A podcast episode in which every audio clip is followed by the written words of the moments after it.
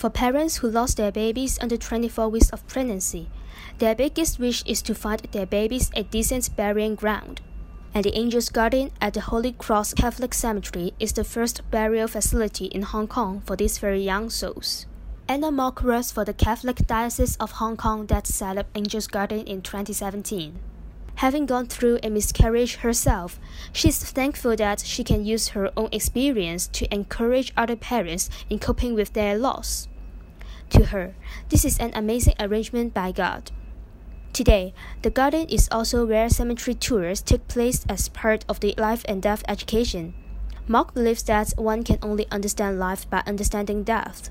Read the story to know how the garden developed a linkage between the dead and the alive.